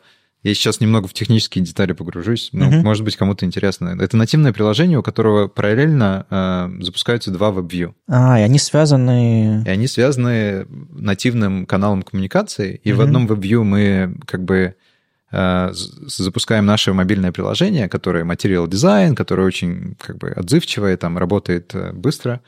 А в бэкграунде работает сам веб-сайт. И мы просто по каналу коммуникации передаем все команды в этот веб-сайт и извлекаем информацию из этого веб-сайта. Вот. В теории мы даже делали такие эксперименты. Не обязательно вот это вот веб-вью, в котором наше мобильное приложение запускается. Мы можем, в принципе, и нативный интерфейс отрендерить. Нам без разницы. Ну, все равно вы команды передаете через нативный слой. Да-да-да. То есть смысл такой, что у нас как бы робот такой живет на настоящем сайте, который в бэкграунде работает. И этот робот извлекает информацию и запускает все клики, запускает все операции. А данные, которые он извлекает, мы вставляем в мобильный интерфейс, который абсолютно независим от веб-сайта, ну, за исключением там ресурсов. За ресурсы они, естественно, соревнуются. Это очень напоминает мне банковское приложение. Я когда жил в Осло, там был Скандиабанк, такой норвежский продвинутый банк, вернее, шведский, но неважно, скандинавский. И он предлагал мобильное приложение, которое... На некоторых экранах, они еще их не доделали, выглядели как абсолютно неоптимизированный сайт. То есть ты заходишь в список там счетов своих, заходишь в какие-то операции, классное мобильное приложение, немножко туповатое, но как бы работает. Заходишь на какую-то специальную сложную операцию, это типа перевод денег с каким-то там, какому-то там за границу, еще что-то такое. И раз, и ты видишь абсолютно неоптимизированный сайт, без вьюпорта, вот такой крошечный, маленький, и маленькое объявление сверху, типа, мы этот раздел сайта еще не доделали. Какой сайт? У меня же нативное приложение, думаешь ты. И понимаешь, что, в принципе, это сайт, который выглядит в WebView как приложение, и просто они не разделили их на отдельные потоки, а вы делаете им интерфейс, который точно никогда не вывалится в стрёмный сайт, прямо четко разделен. Если, конечно, пользователь не хочет вывалить его в стрёмный сайт, то есть мы можем, конечно, показать этот WebView из бэкграунда, когда нужно. Но, да, вот, собственно, идея такая. И... Отсюда, соответственно, так как интерфейс ты можешь построить любой вообще, у нас есть там материал, основные компоненты, кнопочки, тексты, аббары и так далее, то есть это выглядит как материал-дизайн. То есть это похоже на нативную платформу. Ну да, похоже. Так как ты можешь использовать любые компоненты и там неограниченная вложенность, естественно, могут возникать проблемы, если пользователи там строят очень сложные приложения. Отсюда, собственно, проблемы с производительностью, проблемы там с коммуникациями, с нативным приложением и так далее. Слушай, а для ваших клиентов это... Я уже вообще не помню, о чем мы говорили. Про CSS говорили, да. Но неважно. Для ваших клиентов это временная мера, пока этот сайт не стал просто каким-нибудь REST API, который отдает все штуки для вашего робота? Или это просто такое решение, типа забил и работает? Зависит от клиента. Как правило, мы начинаем с того, что это очень хороший способ сделать прототип для мобильного приложения. Для некоторых систем это единственное решение. Ну, например, есть какая-то веб-система, которая была написана 15 лет назад. И разработчики уже давно все померли. Да. А система используется очень активно. И очень хорошо было бы ее на мобильнике иметь. Это второй вариант. Ну и третий вариант — это есть просто, скажем так, long-tail, длинный хвост приложений, которые, ну, никогда никто ими не будет заниматься, потому что если тебе стоит 300 тысяч как бы сделать просто какое-то минимальное на два экрана приложение мобильное, ну, ты ими не будешь заниматься. Ну да. Вот. А с нами ты можешь за один или два дня сделать мобильное приложение на эту систему. То есть вы интегрируете адовые приложения в нормальный интерфейс, и, в общем-то, делаете мир лучше совершенно точно, потому что многие сайты никогда не увидят мобильных телефонов, из-за того, что они застряли в прошлом. Ну да. И миссия хорошая. Интересный стартап. Я немножко завидую. Это довольно интересная модель. Жалко, что это все-таки небольшой веб, в смысле, что вы не делаете в итоге, не выходите в браузеры, в обычные браузеры.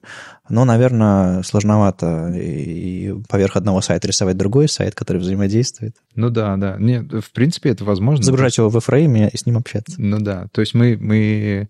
Наши тест-кейсы, когда мы тестируем приложение, они с обычных сайтов. То есть нам без разницы, это enterprise сайт или не enterprise. Но вопрос просто в нужде. Ну, то есть если твой сайт смотрит на конечных клиентов, как правило, ты хочешь, чтобы он как бы был отзывчивым, и ты наймешь разработчиков и сделаешь хорошую вещь. И с нами как бы не имеет смысла просто это делать. Ладно, вернемся к верстке. Я немножко расскажу про пару статей, которые были на этой неделе. Сара Свайдан, довольно известный автор про СВГ, который писал, она в последнее время про СВГ давно ничего не писала, но я слушал пару-тройку подкастов с ней, у нее там был какой-то там бернаут, и она больше занималась мастер-классами и просто клиентской работой. Она снова вернулась к написанию статей, и по ее словам, ей помогло это сделать, то, что она разбила их на маленькие части. Раньше написала монументальные статьи, типа «Все, что вам нужно знать про вьюбоксы в СВГ». И там такая огромная штука. Ты читаешь, ты понимаешь, что это энциклопедия. А сейчас она написала две небольшие статейки 10 января и 2 января про текст, как в инлайновый СВГ, как вставлять полуинлайн до SVG, очень интересно. У нее был use case, когда ей нужно было вставить большую сложную SVG-шную картинку на страницу и текст в рамках этой страницы, чтобы он был реальным текстом, то есть который можно выделить, скопировать и так далее. И если бы в обычной ситуации она бы заинлайнила, то поскольку SVG-графика была довольно сложной, там мегабайт, там полмегабайта, там, ну ладно, может быть, даже 300 килобайт инлайнового SVG, который не кэшируется или кэшируется таким образом, как обычный контент на странице, это, конечно, жестковато. И приходится данные не кэшировать, а странным образом посылать снова и снова, просто потому что технологически это вам удобно. Это плохая история. Поэтому она сделала полуинлайновое SVG. Она текст вставляет инлайном, то есть она делает SVG, элемент SVG на странице инлайн. Туда вставляет элемент текст, обычный SVG-шный, а потом вставляет элемент image, который подключает SVG внешний. И в итоге она получает все преимущества инлайнового SVG. Она имеет возможность... Ей не нужно, грубо говоря, мержить CSS и HTML контекст вместе, накладывать текст поверх SVG, каким-то образом это комбинировать. Поскольку все это уже нарисовано в редакторе, она может экспортировать обычный SVG, настроить, как выглядит этот текст, и туда же в этот SVG-шный контекст ставить внешний инлайновый SVG. И получается довольно удобно. Она это демонстрирует на примере иконы, которую она рисовала для Smashing Magazine. Довольно элегантное, интересное решение, когда вы вставляете в HTML вставляете SVG, в который вставляете SVG, а в том SVG наверняка можно другой SVG вставить. В общем, весело. А другой пример гораздо более универсальный, мне кажется, для тех, кто поддерживает интернет-эксплореры старые, да даже, знаете, старые Edge прошлогодние. Сейчас HTML-движок 16, по-моему, свеженький. 17, наверное, весной выйдет. А вот в 15, в 14, в 13 Edge, который считается вроде бы современным браузером, не работает свойство Object Fit и Object Position, которые позволяют вам кропать или выравнивать внутри AMG, как картинка себя ведет, когда она не помещается. По умолчанию она искажается, если вы задали размеры картинки жестко, а можно говорить, как она будет. Она будет типа, ну, как background size, грубо говоря. Background size cover, background size fill, background size там чего-то там еще. А вот когда вы вставляете просто AMG, и вам нужно иметь контентную картинку на странице. А, к сожалению, свойства Object Fit, Object Position работают в Опере, по-моему, сколько я ее знаю, там лет 8, наверное, это свойство работает в Опере. Работало, когда в Опере был собственный движок. А сейчас оно потихоньку начинает снова появляться в браузерах. В 16-м Edge есть, в Chrome, в Firefox давно уже есть. Все нормально, но если вам нужен браузер Edge, чтобы там все выглядело хорошо. Есть и старые интернет-эксплореры, которые поддерживают SVG, то есть SVG, допустим, в IE9 работает, если вам нужно прям ориентироваться на очень старые браузеры. Она написала snippet, и который не супер универсальный, это не копипейст какой-то, но на основе этого snippet вы можете, грубо говоря, вставить на страницу SVG, задать ему размер этой картинки, какие-то определенные параметры того, как этот Object Fit имитированный с помощью SVG будет работать. Внутри этого SVG вставляется image элемент SVG-шный, и туда линкуется внешняя растровая картинка, например. И с помощью вот этого атрибута preserve aspect ratio и viewbox вы сможете, собственно, имитировать этот эффект object fit, object position, и Сара дает специальный snippet, который позволяет это сделать легко. То есть, если вам нужен в Edge в старом, или, в общем-то, в любом интернет-эксплорере object fit, object position, или, не знаю, в старых версиях Firefox, в старых версиях какого-нибудь встроенного браузера на Android, который никогда не получит больше обновлений, там, 4-х андроидов дофига, 3-х андроидов даже хватает. Вы можете использовать этот snippet. SVG поддержка лучше, чем у новых новомодных вещей, поэтому на SVG можно имитировать какие-то возможности. Давай вернемся к твоим нынешним интересам. Ты говоришь, что верстаешь и разрабатываешь ты меньше, и больше времени занимаешься скорее управлением или оптимизацией процессов. У тебя была статья, точнее, начало серии статей «Теория ограничений в софтверных стартапах», или как это можно сформулировать? Ну да, так и можно сформулировать. А как ты до этого дошел, и в чем суть того, что ты пытаешься донести миру? Да, В двух словах. В двух словах. В двух словах. Ладно, в 10. Работайте меньше, друзья. В двух словах. Ну, серьезно, откуда все это взялось? В общем, я начал заниматься продуктом где-то примерно год назад. Продуктовая роль, она очень сильно отличается от всего того, чем я занимался до этого. Хотя бы потому, что мне нужно собирать, скажем так, пожелания, требования, заказы от клиентов, от внутренних подразделений, от sales департамента. Ну, то есть, подожди, ты разрабатывал проект, да, именно как разработчик, да, а потом у тебя пришла к тебе новая роль. Да. Ну, так как я разработал проект буквально с нуля, то есть я был одним из двух первых сотрудников, которых они наняли, мы, собственно, написали эту платформу там, с ребятами, и потом, да, я просто перешел в управление продуктом. Управление продуктом подразумевает, что мне нужно было решать, что мы делаем, когда мы делаем, в каком порядке мы делаем, с какой точностью, какие прототипы мы там запускаем, чтобы технические возможности потестить. И плюс еще часть управления, скажем так, мы общались с тимлидом,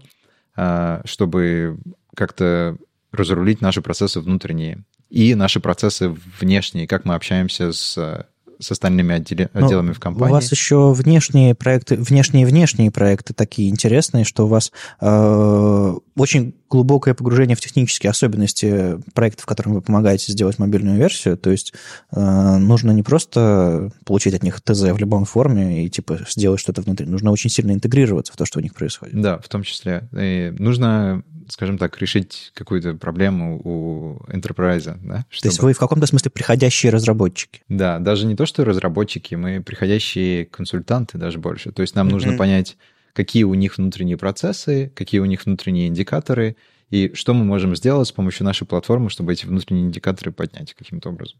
То есть это, да, полуконсультантская такая работа. Вот. И так как это все совсем очень сильно отличается от разработки, ну или так я думал тогда, я в какой-то момент растерялся, и буквально первые 2 или 3 месяца я просто барахтался, как этот младенец в бассейне.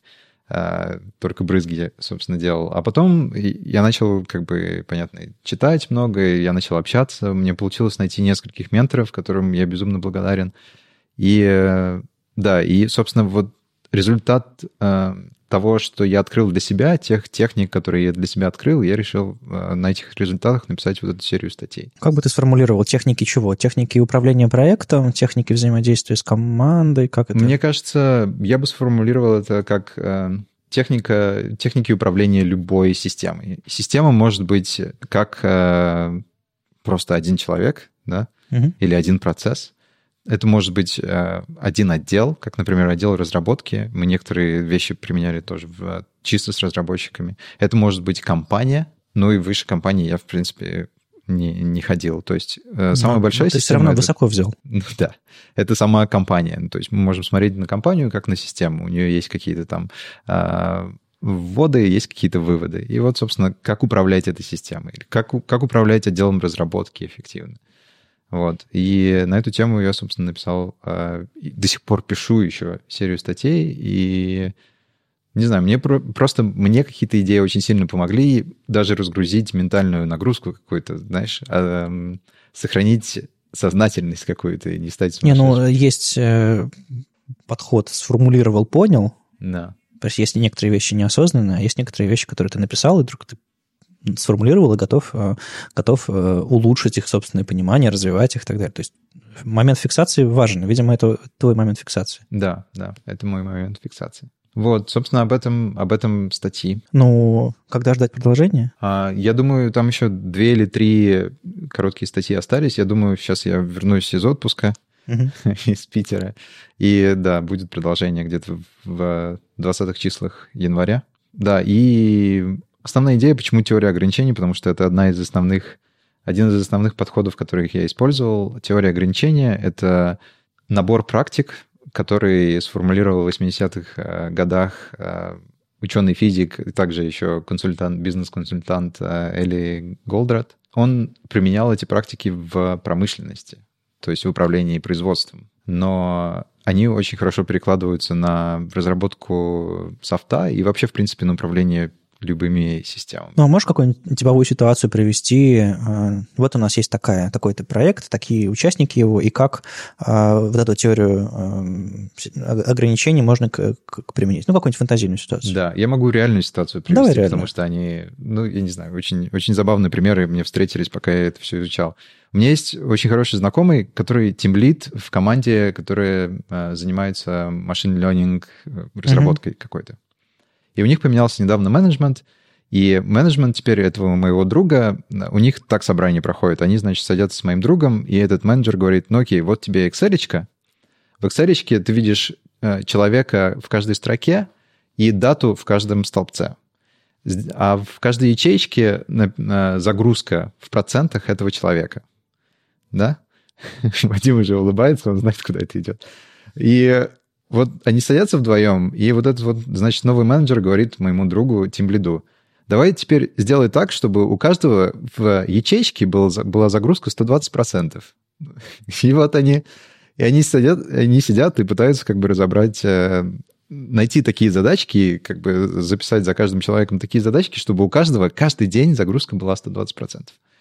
Вот. И я, собственно...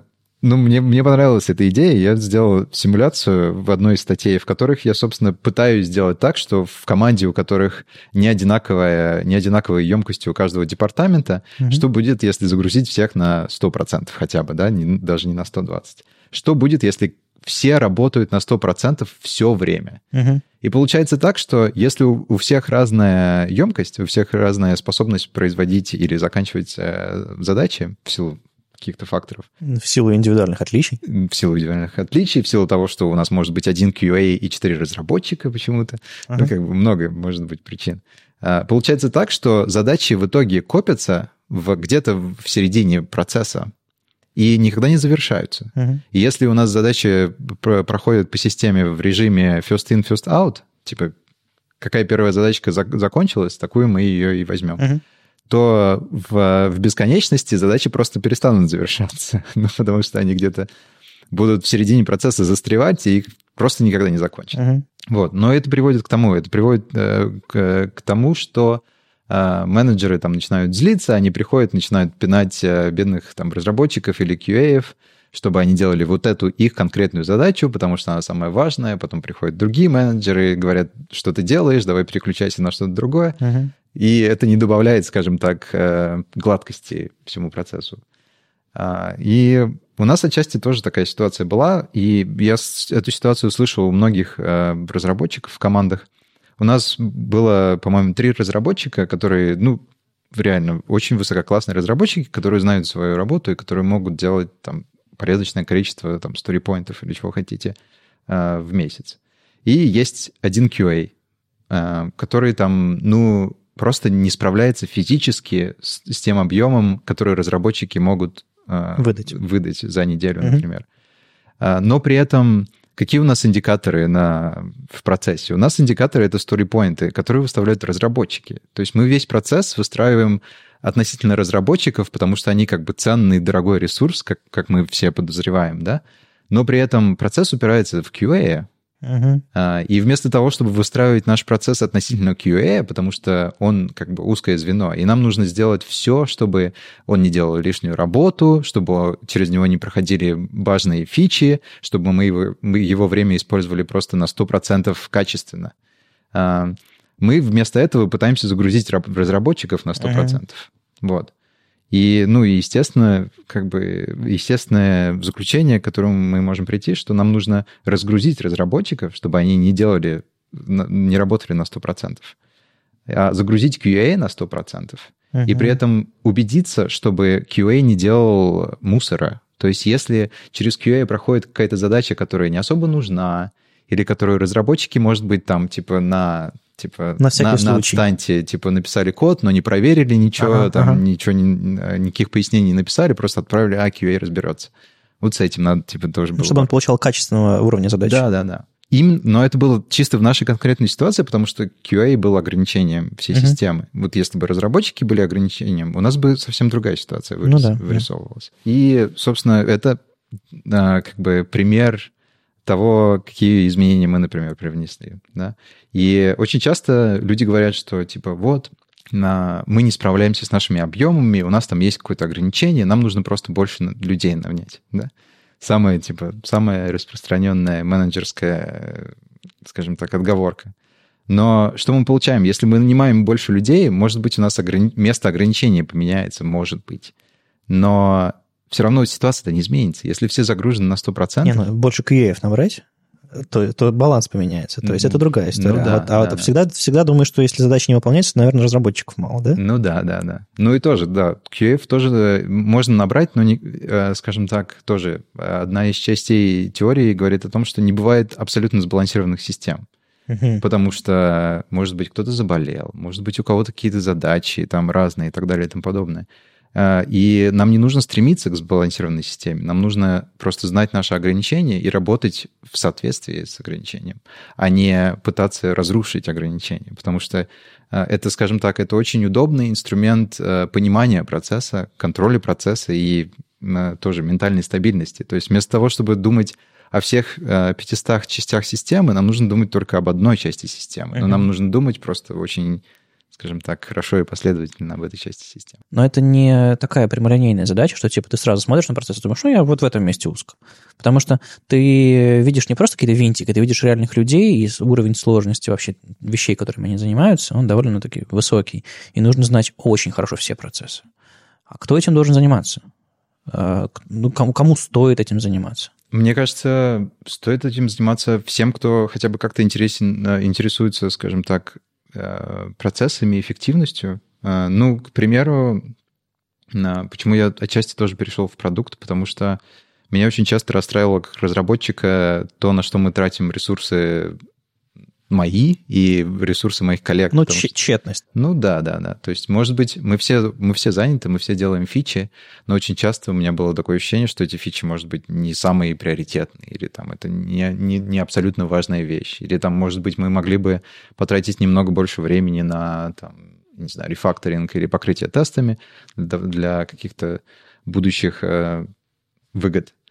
И если у вас есть такое ощущение, даже если вы не менеджер, если вы просто как бы разработчик или QA, кто угодно, если у вас есть это ощущение, что в процессе что-то не так, и что вы делаете работу, которую, возможно, не нужно делать, мне кажется, вам будет полезно просто, не знаю, расширить, скажем так, спектр своих знаний и убедиться в том, что вы не сумасшедший, а на самом деле, скорее всего, так и есть. Ну, то есть, если у человека появляется какой-то... зуд недовольства или еще что-то такое. Это первый признак того, что он может управлять процессами или по крайней мере, ему стоит им заняться? Мне кажется, по крайней мере, мне это помогло просто лучше спать ночью, потому что ты перестаешь думать, что ты сумасшедший, а ты видишь, что как бы, да, действительно, есть такие вещи, и такие вещи, как бы, такие закономерности в процессах нашли еще там в 80-е, в 50-е даже, если идти до этого.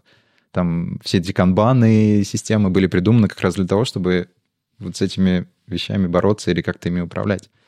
Вот. То есть в первую очередь я бы порекомендовал это тем, кому просто неспокойно от того, что они думают, что время расходуется либо время их коллег, либо время их подчиненных расходуется как-то неправильно, они хотят просто это сформулировать и донести до начальства или до коллег. Или слушай, есть странная аналогия у меня сейчас. Есть... грубо говоря, межатомные силы, слабые взаимодействия, а есть какие-то гравитационные взаимодействия между сверхтяжелыми там, массами, физика. В разных ситуациях разные законы по-разному действуют. В каких ситуациях применим этот подход? Команда из одного человека, команда из 100 человек, компании одних размеров, компании других размеров. Это насколько универсально это правило? И закон или подход? Правило довольно универсально. Единственное, что, мне кажется, лучшие результаты получаются на уровне организации в целом, на уровне больших систем. Потому что, просто в силу специфики. То есть там прирост в компании по прибыли гораздо проще получить, чем прирост там в разработке в несколько поинтов. И также это следствие того, что разработка — это всего лишь инструмент. Как бы очень... Кроме аутсорс-компаний ни у кого нет цели организации просто производить хороший код. Разработка — это, скажем так, механизм достижения чего-то. Это механизм достижения продаж или механизм решения какой-то проблемы или что-то еще. И поэтому, если мы... Да, мы можем применять это на уровне там, отдела разработки и заоптимизировать его там до чертиков. Но при этом все равно, если от продукта нам как бы дурацкие задачи поступают, и компания от этого не выиграет. То есть то, что мы делаем быстрее, но кашу... Ну, понятно. Лучше никому не становится. Поэтому, конечно, лучше всего это применять на уровне организации. Но тут, опять же, все встает в, скажем так, в сферу влияния. Ну, политическую волю руководства. Да. Очень часто имеет смысл это применять в своей зоне влияния или ответственности. То есть, если вы руководитель отдела, то вообще отлично, в принципе, вы там найдете себе человека, который с вами согласен, и вы вдвоем можете это все заимплементировать. Если вы просто разработчик или там, QA, или верстальщик, здесь все сложнее, но вам, возможно, будет сложнее, зависит от компании, но вам, возможно, будет сложнее дойти до уровня там, CEO и говорить им там, по поводу того, что мы делаем какую-то фигню. Скорее всего, вам нужно будет начать там, с руководителя отдела разработки и потихоньку-потихоньку, может быть, подниматься наверх. Все зависит от конкретной ситуации. Тут зреет один подкаст, в который меня зовут поговорить о выступлениях на английском языке на европейских конференциях. И, в принципе, много людей сейчас задумалось о том, что мы немножко изолированы от европейского сообщества. Собственно, вот мы организуем конференцию Питер CSS Conf англоязычную, там CSS Minsk JS англоязычные сделали. С тем или иным успехом вот что-то подобное происходит. А ты как вот представитель, как человек, живущий там, мне бы хотелось задать себе несколько вопросов, просто чтобы понять, чем является Берлин сейчас вот на карте Европы для разработчика, насколько интересные там компании, насколько активные там сообщества, что, как видно то, что мы здесь делаем оттуда, ну вот в эту сторону.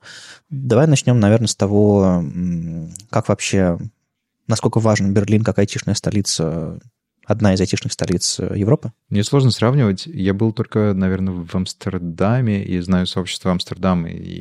Но все равно видно, слышно что-то. Ну да. Мне кажется, в плане компании, в плане работы в Берлине сейчас определенно хорошо. Очень много стартапов, много зрелых компаний, которым тоже нужны разработчики, которых они не могут или не хотят набирать в Германии по каким-то причинам. Так что работа там точно есть. В плане сообществ, мне кажется...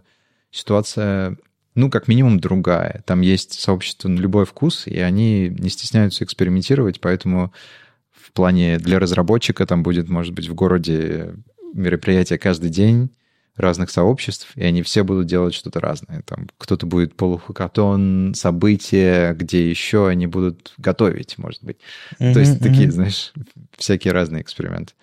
Ну, то есть нет такого, что есть один формат, не знаю, как условно в России, там, Moscow.js, Питер CSS, это такой митап, классика, такая мини-конференция, по сути, там все фантазируют. Там фантазируют, да, там есть митапы, на которых менторство ставится в приоритет, то есть ты приходишь, за тобой закрепляется какой-то человек, который тебе поможет, может быть, задачу какую-то решить за день. Есть митапы, хакатоны, где ты приходишь, там идея, может быть, игры, которые вы делаете, может быть, за 2 дня или за 1 день. Есть митапы, как у нас, естественно. Есть конференции. Но конференций не так много. Сейчас начинают появляться. Там React Conf, по-моему, был в Берлине не так давно. И JS Conf, естественно. Ну вот я приеду в Берлин на CSS JS Conf Europe в 1-3 июня. Так что... Буду рад тебя видеть. Да. То есть ты хочешь сказать, что, в принципе, новичку куда есть пойти, сходить? То есть он не просто приезжает работать, у него есть возможность интегрироваться. Да, в этом плане определенно. И все происходит на английском языке, и поэтому, если у вас хороший английский и нет вообще никакого немецкого, как у меня, например, с этим проблем особых нет. То есть вы найдете там сообщество, вы найдете с кем поговорить. И также сейчас, мне кажется, формируется, по крайней мере, какая-то тусовка, может быть, неформальная, но русских ребят, которые и девчат, которые туда переехали. Куча народу переезжала. Ну да, очень много людей переехали, поэтому, ну, тоже, естественно, все держимся вместе там и общаемся, периодически встречаемся. Вот. В этом плане ситуация похожая в Амстердаме. Я не скажу по поводу митапов, потому что я не был, но я тоже знаю, что там есть сообщество русских ребят и девчат, которые периодически там собираются. И... Ну, Амстердам.js, React Амстердам конференции, ну, то есть, как бы там такие масштабы, что, видимо, голодные до чего-то нового русскоязычные ребята навели шороху. За этим интересно наблюдать. И главное, что нет ощущения какой-то прям совсем диаспоры. Все говорят по-английски, все открыты и нормально. А насколько сложно... Вот как ты говоришь, что немецкий как-то не пошел. Видимо, причин не было. Может быть, какая-то изоляция внутри этих сообществ или просто айтишная сфера, где все говорят по-английски? Айтишная сфера, где все говорят по-английски. У меня есть какой-то самый базовый немецкий, чтобы я мог там ходить по государственным службам, по... Ну, это use case номер 1. Да. И кафе. Государственные службы и кафе. Два use case. Вот. Но, естественно, не хватает. Ну и плюс еще... Как-то это не в приоритете, наверное, поэтому... То есть немецкий выучить абсолютно точно можно. Это, ну, язык чуть сложнее, может быть, чем английский, но... Ну, видимо, когда прижмет, тогда и... Да. Ну и плюс у кого-то реально есть желание выучить. И кто-то приезжает на работы, где основной язык немецкий. И там, естественно, тоже как-то хочешь, не хочешь, но выучишь. Окей, а насколько дружелюбен Берлин именно к людям, приезжающим, новым, насколько сложно вообще зацепиться? Ну, то есть такой синдром первого года, когда ты приезжаешь, цепляешься, и тебе нужно решить много всяких проблем с видом на жительство, с арендой квартиры.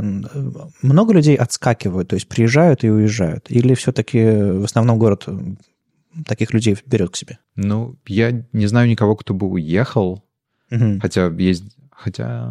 Да, никого из разработчиков, скажем так, я не знаю, кто уехал, но у меня есть друзья не только из России, там, из Финляндии, из Испании, которые в конечном итоге уезжают. Но, скажем так, это, мне кажется, в любой стране, в любом городе это непросто, но Берлин считается как бы городом экспатов, то есть там все условия, да, и очень много людей с разных концов мира, но при этом, мне кажется, это сложный процесс сам по себе, ну, то есть... Я знаю по себе, я знаю по друзьям, что это непросто. Там первый год или первые 2 года, ну, даже, скажем так, первый год, может быть, еще есть такое, знаешь, немного радость от того, что ты переехал, и просто все в новинку. Ну, где-то, наверное, второй год все проходят через эту вот стадию какой-то хандры. То есть все-таки второй год, когда ты начинаешь думать, у каждого там ли я, где ли я. Ну да. Начинаешь задумываться там о корнях, а как же там родина и все такое. И... Надо поискать гречку. Да. Вот эти вот все дела. Да. Вот. И, ну, просто нужно этого ожидать. Эта стадия проходит. Я не знаю никого, кто бы вернулся, но многие люди, скажем так, переосмысляют вообще себя как личность даже. И себя как личность в свете разных культур. То есть, типа... русский, там, что во мне от русского человека, что во мне от иностранца, что во мне там... Или, может быть, я гражданин планеты. Ну, то есть такой немного кризис веры, который, мне кажется, полезный даже отчасти. Но он вскрывает людей, он делает их глобальнее, космополитичнее, вот это старое слово. Да, и по-другому тоже начинаешь смотреть даже на Россию и на многие процессы здесь. Ну, вот если не брать во внимание... конечный результат, которого ты там так или иначе добился, переехав, это полезный опыт? Можешь ли порекомендовать людям попробовать или подумать об этом? Зависит от того, какой человек. То есть если вам интересно, как мне было интересно, как люди вообще живут, как они строят процессы, как они строят компании, как они строят семьи в других культурах, и это действительно безумно интересно. И у каждой культуры своя специфика. И если вам интересно загрузить себя огромным количеством информации и при этом как бы пережить огромное количество расстройств, но и счастливых моментов. Ну, то есть, если вы любитель таких, скажем так, американских или русских горок, то, да, определенно, это опыт как никакой другой. Это не сравнится даже, наверное, с путешествиями, просто если... Ну, в путешествиях ты скользишь день там, и всерьез не воспринимаешь. Ну да, и у тебя всегда есть место, где вернуться, и тебе не нужно проходить через все процессы интеграции. Да, но для меня сейчас тоже такой вопрос, что будет следующим шагом. То есть сейчас я считаю, что я более-менее интегрирован там, И у меня уже встает вопрос, окей, и что дальше теперь? То есть оставаться и становиться прям немцем-немцем там, или ехать куда-то еще, какие следующие шаги для меня? И я, честно говоря, пока еще не ответил на этот вопрос для себя. Ну, а может быть, и не нужно отвечать. Жизнь подскажет. Да. Я всегда сам следовал этому пути, что не я планирую свою жизнь, а жизнь мне предлагает варианты, и я такой, окей, спасибо, мне нравится, и идем дальше. Потому что, что бы ты ни планировал, всегда будет по-другому. Да. Это совершенно точно. Выступаешь ли ты, участвуешь ли ты в жизни сообщества? Вот у тебя есть каких-то активностей, которые помимо работы, как бы раньше были Moscow.js, Радио.js, потом как-то англоязычный подкаст Code. Что еще в твоей жизни есть там? Выступления, конференции, организации, какая-то митапы? Да.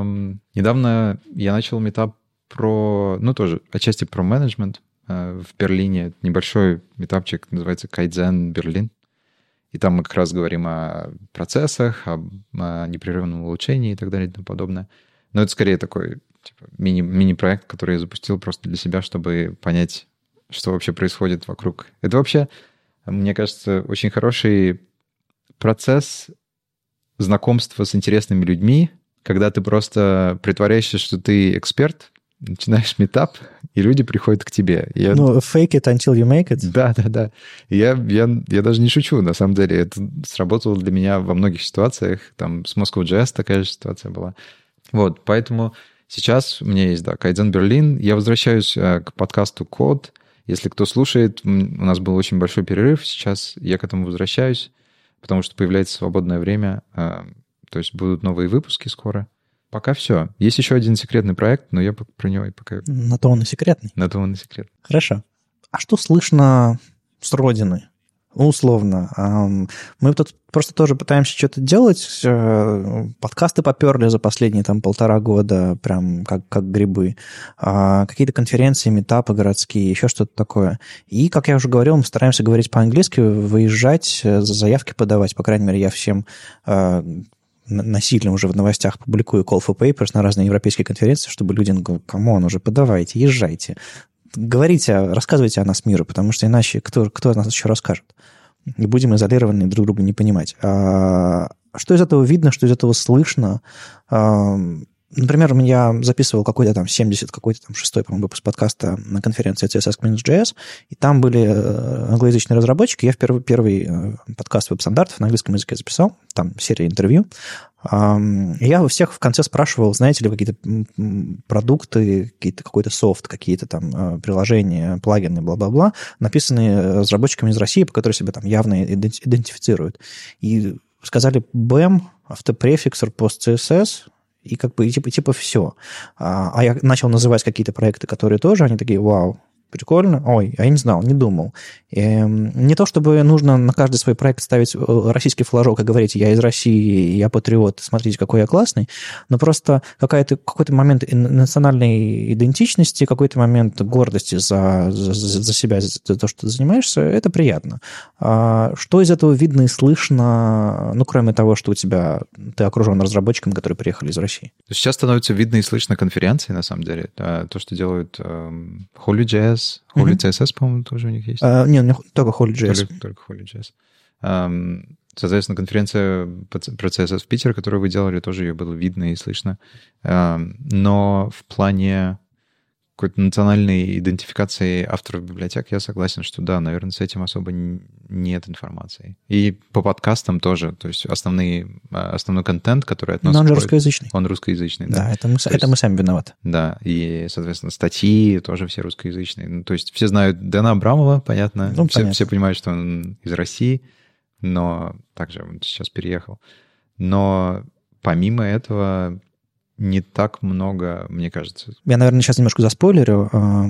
Рождается какой-то дурацкий, странный план. Я думаю, мы еще в отдельном подкасте его обсудим с участниками, которые сейчас это делают. Сделать проект выездов российских, как минимум питерских разработчиков в ближайшие страны. То есть, какая схема? Мы связываемся с организаторами какого-нибудь, не знаю, Helsinki.js, какого-нибудь Vilnius.js, Tallinn.js условно, и говорим, Хотите, мы к вам, не знаю, в марте, в апреле приедем и сделаем вам программу. Питерские разработчики будут говорить на английском языке, и мы прочитаем вам доклады. Вот такие доклады. Вам интересно? Садимся в автобус, группа поддержки, докладчики, и приезжаем в какой-нибудь Таллин на день, на два, читаем доклады, знакомимся, говорим по-английски и уезжаем обратно. Все такие: оу, а в Питере есть сообщество. Потом раз и приезжают к нам в наши, не знаю, белые ночи условные. И про нас узнают, мы знакомимся с новыми людьми, и, может быть, это что-то получится.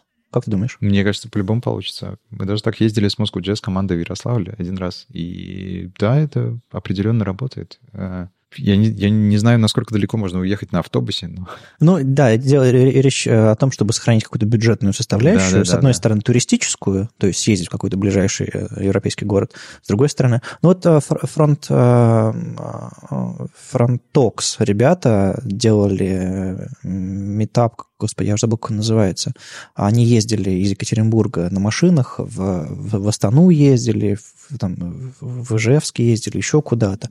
Просто привозили митапы туда с расчетом, что они туда приедут, там вспыхнет искра, и местные ребята займутся все. Ну, как бы идея особо не загорелась, но сам факт какой-то мобильности, то, что можно ездить в разные города и наносить добро,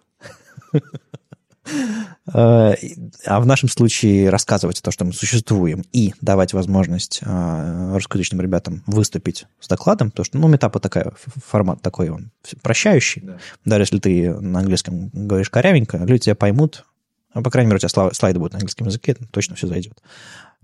Такая вот дурацкая идея. Мы еще обсудим, поговорим, конечно, об этом, но с точки зрения вот интеграции международного сообщества, кроме тех конференций, которые сейчас англоязычные в России рождаются, вот такая вот идея. Может быть, из этого что-то получится.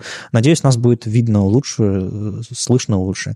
И будь у меня еще какая-нибудь двухпоточная... Будь у меня клон меня, он бы давно записывал англоязычный подкаст, на самом деле. И очень хочется рассказывать, что мы тут делаем на английском языке. Но я понимаю, что дальше спецвыпусков я не уйду, потому что если я начну вот это вот все записывать на английском языке, я потеряю публику местную, потому что ей будет сложно слушать. Да. А если я буду записывать параллельно что-то, я просто потеряю себя. И, ну, если все бросить и жить на донейты, то, ну, ты просто не выживешь. Ну да, это сложно, я согласен. А хочется. Так что, не знаю, где-нибудь, может быть, сейчас меня слушают в далеком городе человек, у которого есть амбиции рассказать про наше сообщество на английском языке. Делайте это. Нас не видно, нас не слышно. Не потому, что нам нужно выпячивать, что мы из России, и мы тоже пишем код, а потому что барьер есть. И нас не слышно. И наши мнения не учитываются.